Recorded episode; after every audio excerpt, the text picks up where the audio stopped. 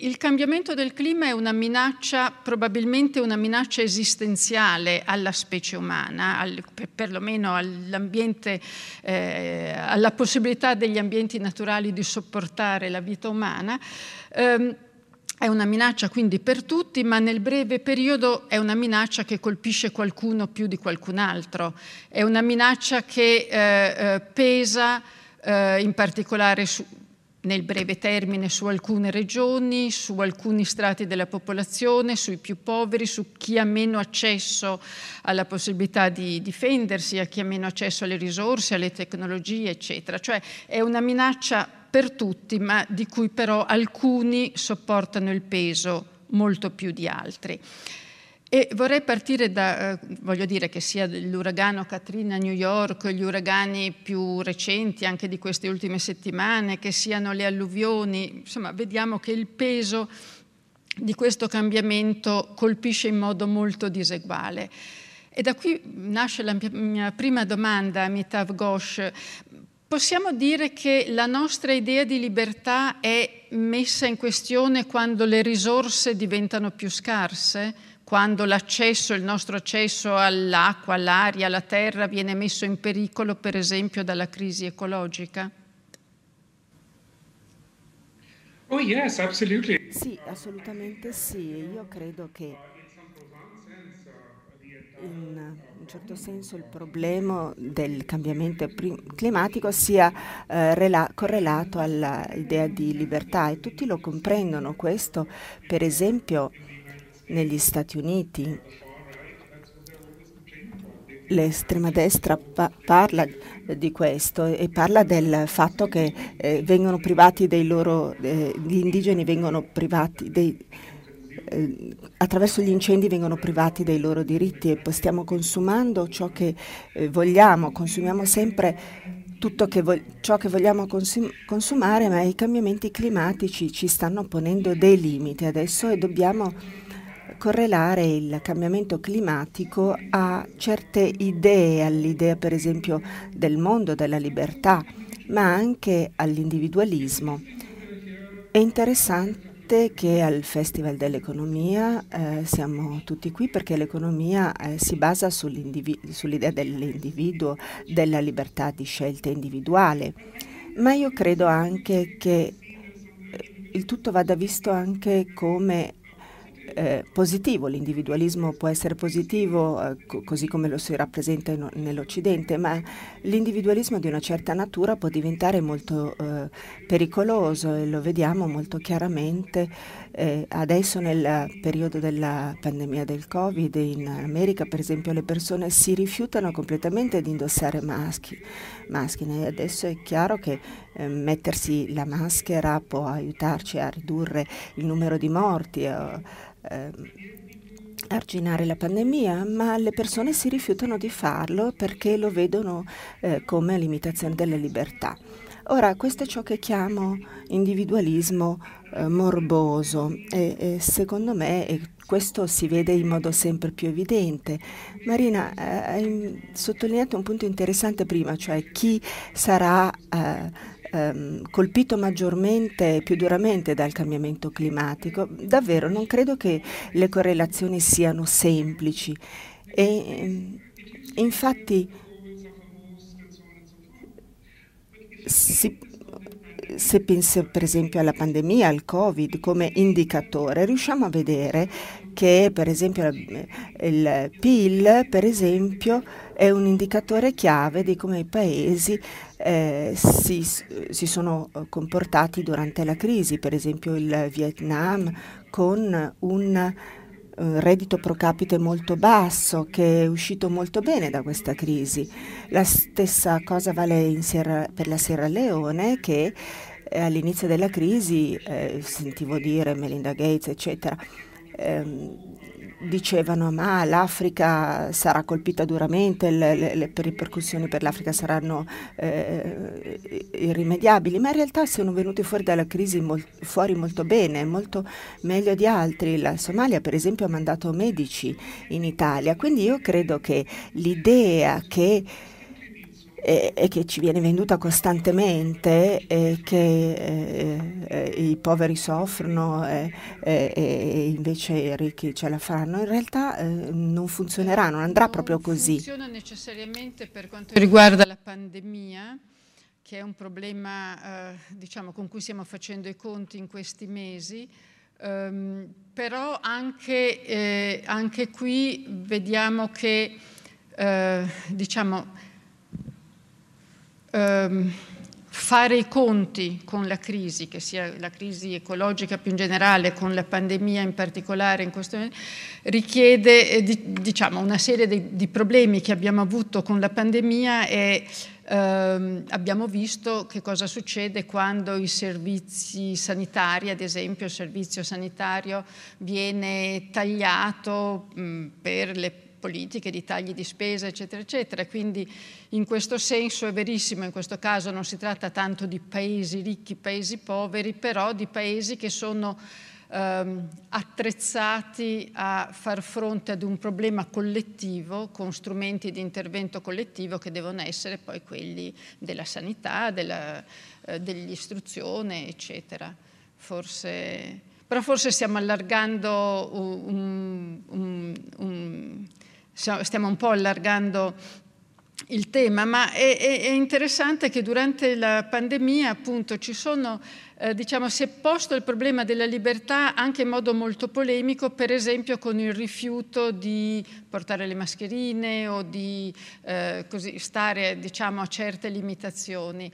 Naturalmente è un problema eh, complicato perché alcune limitazioni, quindi alcuni, alcuni eh, sì, diciamo, eh, limitazioni nella libertà personale ehm, possono essere utili, anzi possono essere assolutamente necessari per far fronte a un problema collettivo, eh, il problema è se queste limitazioni o se per esempio una serie di controlli, lo stato di controllo portato dalla pandemia, ehm, eh, poi diventa una cessione di libertà permanente oppure se è limitato alla fase di emergenza, non so se mi spiego. Um,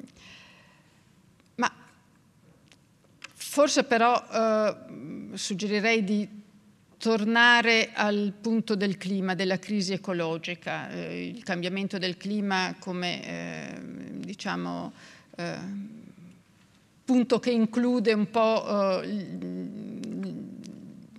le crisi ecologiche di questo pianeta. Ehm, perché ehm, c'è un problema di equità e di eh, eh, distribuzione del potere quando si parla di clima e tra l'altro questo lei lo scrive molto, eh, molto, molto chiaro in questo, in questo libro, nella, nella, nella, grande cecità. Um, lei scrive ad esempio, tutti in teoria auspichiamo politiche eque per affrontare il cambiamento del clima.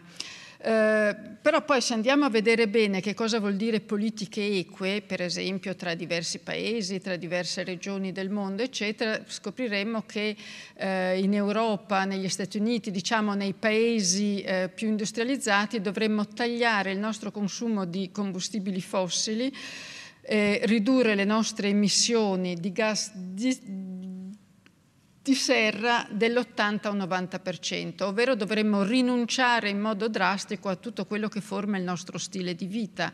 Saremmo disposti a farlo, naturalmente eh, c'è da dubitare di questo. E allora qui eh, entra in gioco il tema del potere, eh, del, del, di chi ha accesso alle risorse, di chi consuma di più e chi consuma di meno. Eh, lei per esempio scrive che di fronte alla minaccia del clima le nazioni potenti rispondono con la politica della scialuppa armata. Um, la politica della scialuppa armata è un modo di dire, ecco, insomma vorrei chiederle innanzitutto che cosa si intende con questo.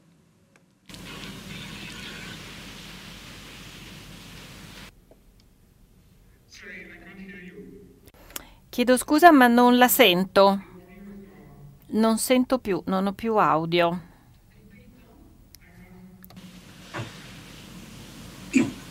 Yes, I can hear you now. Sì, cortesemente ripeta. No, audio's gone again. Yes, I can hear you, yes. Può ripetere per piacere? Go ahead. Per piacere può ripetere la domanda? Any audio?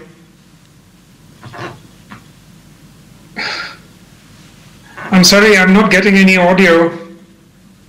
Eh, posso ripetere? Ehm, forse se può ascoltarmi direttamente, io sono sicura che capisce la mia domanda anche in italiano. Vogliamo provare così? Sì, sì, sì. Eh, sì. Ecco, eh, mh, il problema del clima molto spesso, eh, diciamo, se vogliamo affrontarlo sul serio, ci richiederà di dare una drastica limitazione di vita, i nostri consumi di energia per cominciare e quindi un po' tutto il resto. E lei dice che di fronte alla minaccia del clima eh, le nazioni potenti rispondono con la politica della scialuppa armata. Le chiedevo di, innanzitutto di spiegarci che cosa intende dire.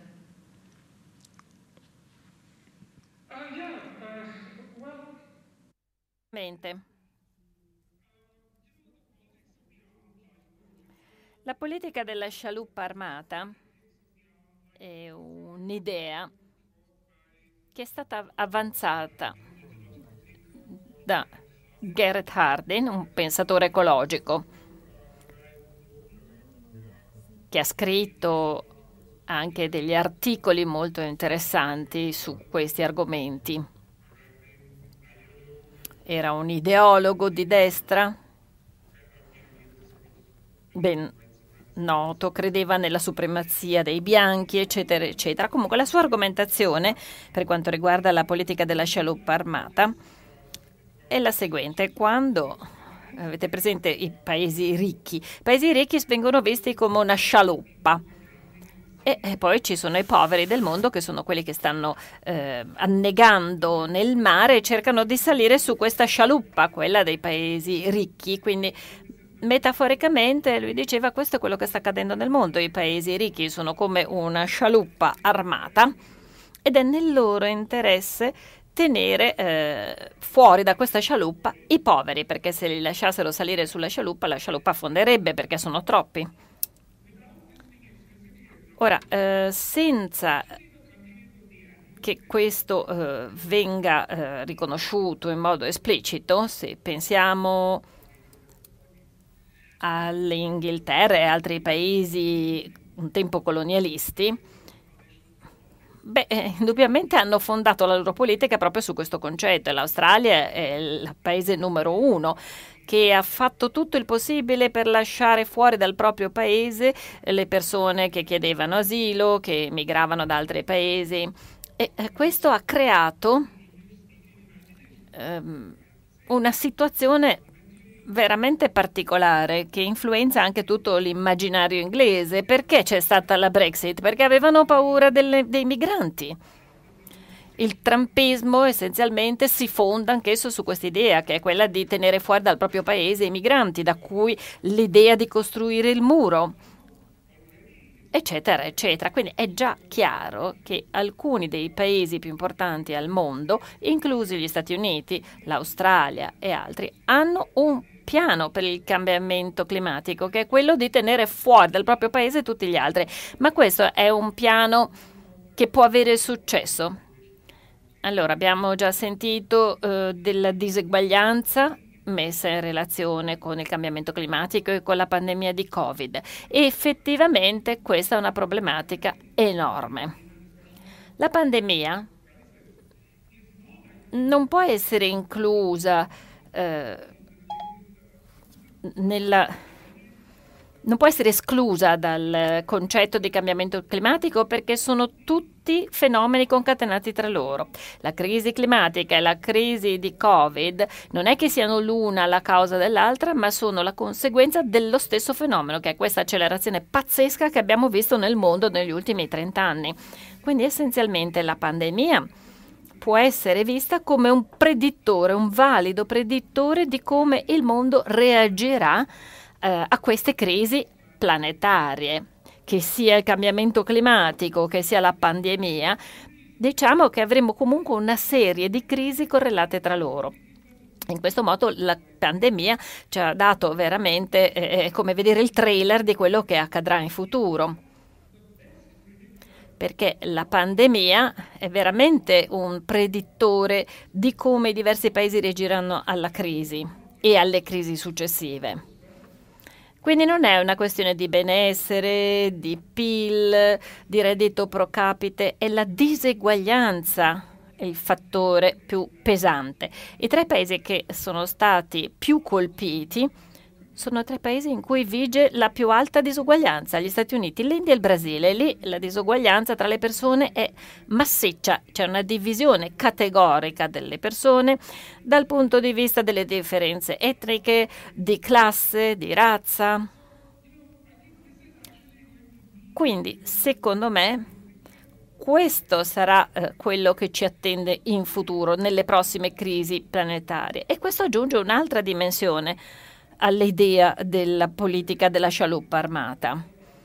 Quindi quando alcuni affermano che i paesi ricchi siano la scialuppa di salvataggio, si sbagliano fondamentalmente. Solo alcuni paesi ricchi saranno una scialuppa, ma non tutti, o forse alcune zone dei paesi ricchi. Però il resto del paese eh, purtroppo affonderà e verrà lasciato fuori da questa scialuppa. Soltanto quelli che sono veramente ultra ricchi potranno trovare posto su questa scialuppa. Saranno quelli che possono fuggire in Nuova Zelanda, che hanno comunque eh, case da raggiungere tramite elicotteri privati, jet privati e questa è una cosa veramente molto triste. L'argomentazione di eh, questo eh, pensatore eh, in realtà è sbagliata. Lui stesso sarebbe stato lasciato in mare, non sarebbe riuscito a salire sulla scialuppa armata perché anche se è bianco non avrebbe trovato posto perché non è sufficientemente ricco e quindi i bianchi poveri o i bianchi del ceto medio rimarranno fuori da questa scialuppa e annegheranno esattamente come i neri, come eh, gli orientali, come i migranti.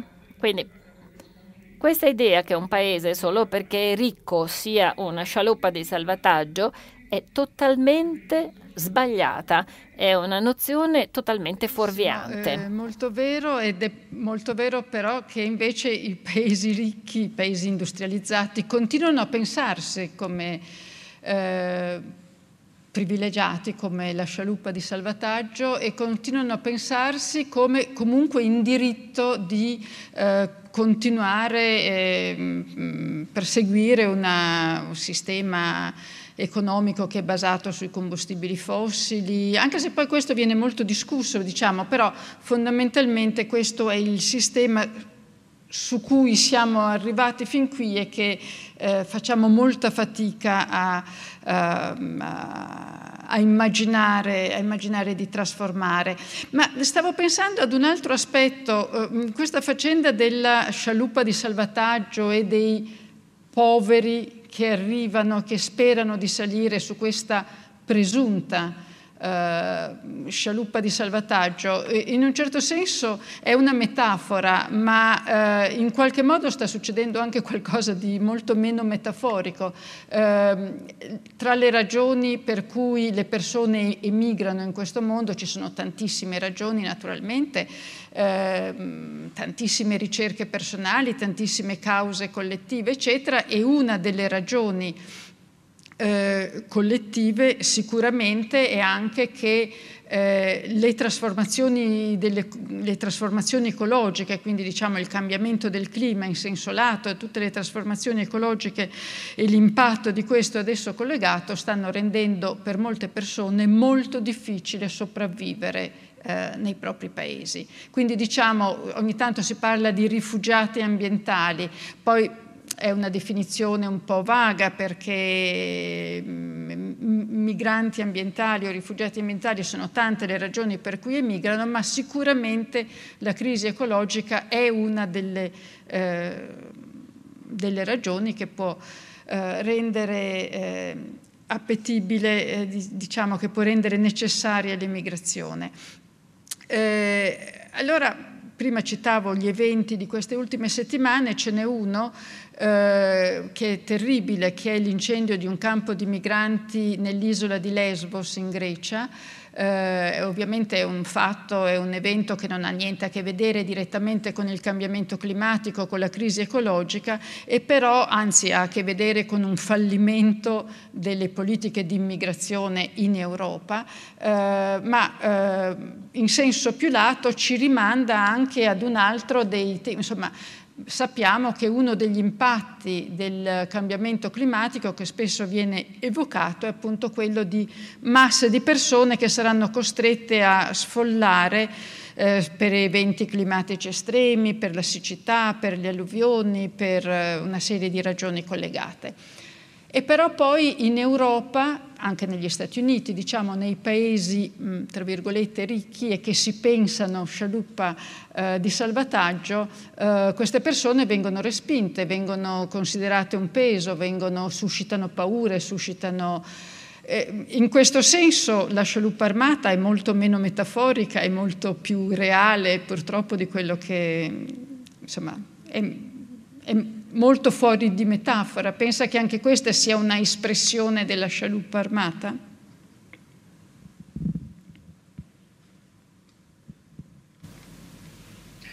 Uh, that's a, that's a very interesting, uh, that's a very... Beh, è un punto molto interessante Marina, sì certamente, eh, è assolutamente vero infatti che eh, in realtà vengono implementate le politiche della scialuppa armata e che eh, stiano, si stiano in molti paesi europei si